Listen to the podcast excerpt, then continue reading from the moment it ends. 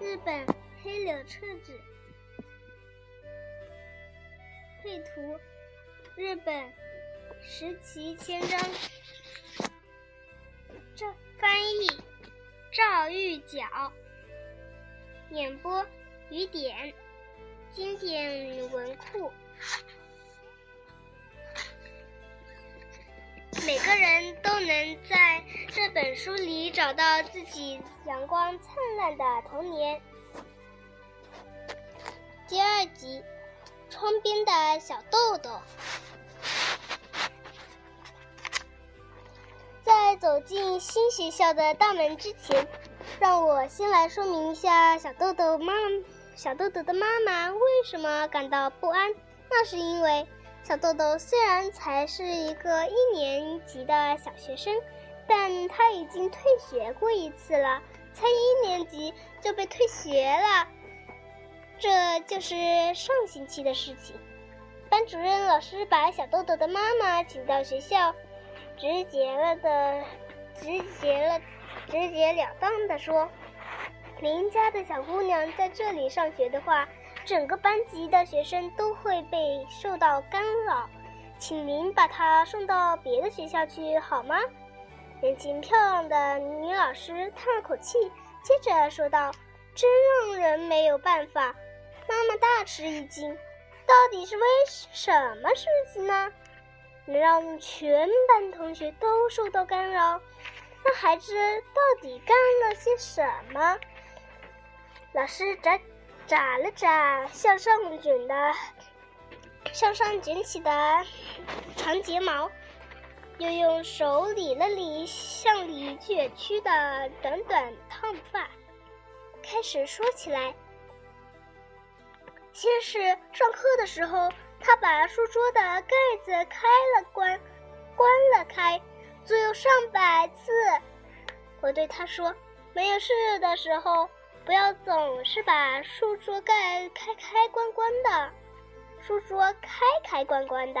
于是邻家的小姑娘就把笔记本、文具盒、课本等等一样一样的全部放到书包里面，然后又把它们一样一样的拿出来。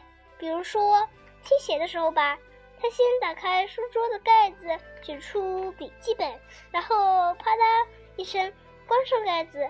接着，他又马上打开被子，把头钻进里面，从文具盒里取出铅笔来写 A 字，匆匆关上盖子，写了匆匆匆匆关上盖子，写了一个 A 字，但是写的可能不好，可能写的不好，或者写错了吧。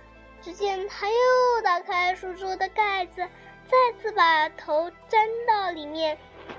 找出橡皮来，关上盖子，飞快地插起来，然后又匆匆地打开盖子，把橡皮放进去，再把盖子关上。接着他又把盖子打开，原来他只写了个 A 字，就把文文具盒一样样全部放回盖子。就这样，然后接下来写 S 的时候。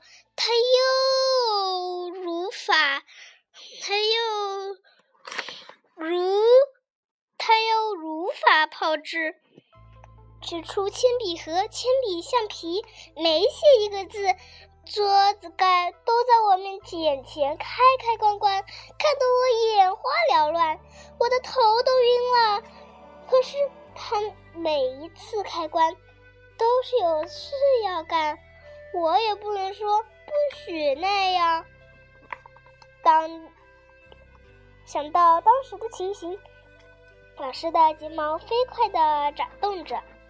听到这里，妈妈有些明白了，为什么小豆豆要把那样那要那样把学校里的书桌盖开开关关。他想起来，小豆豆第一天放学回来后，兴奋地向妈妈报告：“哎。”学校就是了不起。家里桌子的抽屉是这样子往外拉，可是学校的桌子却是把盖子往上提，就像垃圾箱的盖子一样，不过要光滑得多。桌子里装得下好多东西，棒极了。妈妈眼前好像出现了小豆豆的样子，从来没有见过那样的桌子，觉得特别有趣，就不停的开开关关。这样的话，并不是做了什么坏事，而且更重要的是，等他对桌子渐渐的习惯了，就不会再那样不停的开来开去、开开来关去了。妈妈这样子想着，对老师说：“我一定让他好好的注意这一点。”可是老师略微提高了一下声音说：“如果仅仅是这样的话，还没什么。”妈妈的身体向后缩了一下，老师把身体稍微向前探了探，说：“好不容易等他把不再把桌子弄出声音来，这一次他在上课的时候却站在那里，就一直在那这样站着。”妈妈又出了一惊，问道：“您说站着是站在哪哪里呢？”老师有些生气地说。站在教室的窗子旁边，妈妈还是弄不明白，接着问道：“站在窗子旁边，在干什么呢？”老师的声音好像是喊出来的：“他是为了和宣传艺人打招呼。”老师的话把老师的话概括一下，大致是这么回事：第一个小时里。小豆豆不停地把盖子弄得啪啪嗒啪嗒响。这有这之后，他就离开桌子，站到窗外看，坐在窗边往外看。老师想，能够不发出声音已经很好了。愿意站在那里就站着吧。哪知道小豆豆突然朝外面大叫道：“宣传艺人！”原来这间教室的窗子对小豆豆来说非常幸运，而对老师来说却是很不幸。窗子在一楼，而正对着大路，大和大路的分界是一排矮矮的绿色灌木篱笆。所以，小豆豆可以轻而易举地和绿路上的行人说话。就这样，过路的宣传艺人们听到打招呼，就到了教室跟前。小豆豆高兴地对教室里的同学们喊道：“他们来了！”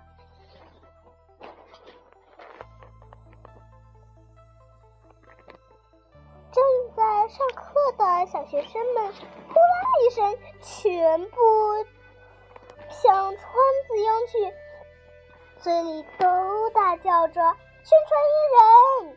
接着，小豆豆对宣传艺人们恳求道：“哎，给我们表演一个吧！”宣传艺人经过学校的时候，本来是把乐器声全。都停下来了。可是难得小学生们那这么恳求，他们就开始了盛大的演出。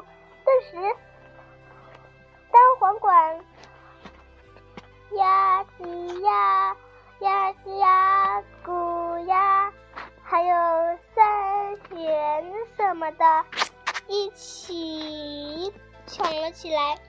这时候，老师怎么办呢？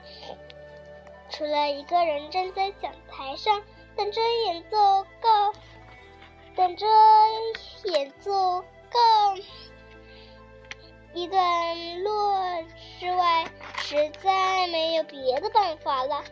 可是只能安慰自己：忍耐一下吧，只要等一支子、一支子、一支曲子演奏完就好了。终于。一曲终，总算一曲终了。艺人们走远了，小学生们纷纷回到座位上。可是令人吃惊的是，小豆豆仍然站在窗边不动。老师问：“为什么还在那里呢？”小豆豆非常认真的回答：“要是再有别的宣传艺人过来，不跟他们打招呼可不行呀。而且宣传艺人，而且刚才的宣传艺人们又回来的话，我不在，怎么行吗？这下子，您知道他为什么没法上课了吧？”说着说着。老师有点激动起来，妈妈也觉得的确这样的话很让老师为难。这时候，老师把声音提高了点，说：“还有。”妈妈不禁又惊讶又羞愧，向老师问道：“还有别的？”老师立刻接着说：“如果说还有人这样的事能够数得过来。”也就不必请您让他换一所学校了。老师让自己平静一下，看着妈妈，说道：“就是昨天的事。”他还像原来那样站在窗子旁边。我以为他是在等宣传艺人，就正常照常上课。突然，他大叫一声：“你在做什么？”好像是在询问谁，询好像是在向谁询问什么。从我站的地方看不到他，他说话的对象。我正在想会是谁呢？这时候他又大声问：“哎，你在做什么呢？”这一次他不是对着大陆，他是朝着上面说话。我觉得不。我不觉留意起来，想能不能听到对方的回答呢？一边仔细的听，但是对方没有回答。即便如此，邻家的小姑娘还是一个劲儿的问：“哎，你在做什么？”这样实在没法上课。我走到窗前。想看看他在跟谁说话，我从窗口探出头向上一看，原来是燕子。燕子正在教室屋的屋檐下面做窝呢。他是在和燕子说话。我也不懂孩子们的心思，我并不觉得和燕子说话有什么可笑。可是我记得上课的时候。还是不要那么大声的问叶子，问燕子，你在做什么为好？还没等妈妈开口道谢，老师又接着说，还有呢这么一件事，就是上美术课的时候，我我说，请大家画一画一面国旗，别的孩子都在绘画纸上画了太阳旗。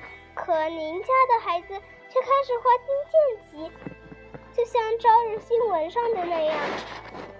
我想，他竟然想画这个，那就画吧。可是他突然开始在旗的周围画上了好多穗子，那穗子就是在青年青年团之类的旗子上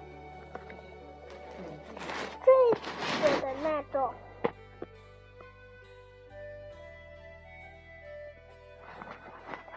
即便这样，我想也罢了。他可能是在哪儿看到过这种穗子吧。可就在一转眼的功夫，他把黄色的穗子一直画到了桌子、书桌上。本来绘画纸画上的旗子差不多就满了，一直一直，他把哎。不多就满了，没有什么地方来画穗子了。可他还是用黄色的蜡笔，吱吱的往上画穗子。穗子漫过了绘图纸，把纸拿开以后，桌子上便留下了深深的黄色黄色锯齿锯齿痕，无论怎么擦都擦不掉。还好。锯齿痕只在三个方向有。妈妈的身体向后缩过去，急急地问道：“只有三个方向？”老师看上去已有些，已经有些疲倦了，但是，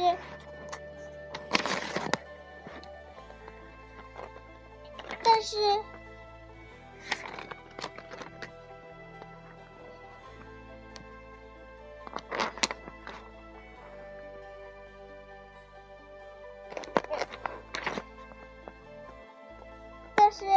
是，但还是很亲切的说：“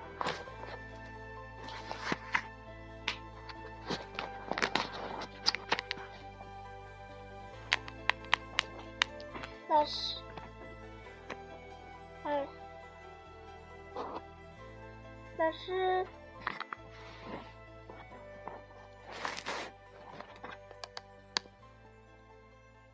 老师看起来已经有些疲倦了，但是还是亲切地说：“左边画的是旗杆，所以‘旗’字留下的锯齿痕只在三个方向有。”妈妈稍微松了口气，说：“嗯，那么说只有三个方向。”老师用非常缓慢的语气，一个字一个字地说：“但是旗杆的一端。”还是跃出了绘图纸，留在了桌面上。接着，老师站了起来，很冷淡地结束道：“而且，不仅我一个人感到麻烦，隔壁一年级的班主任老师也觉得很受干扰。妈妈不得下定决心了。确实，这样的话太影响别的学生了。”看来只能再找一所小学，把小豆豆转过去了。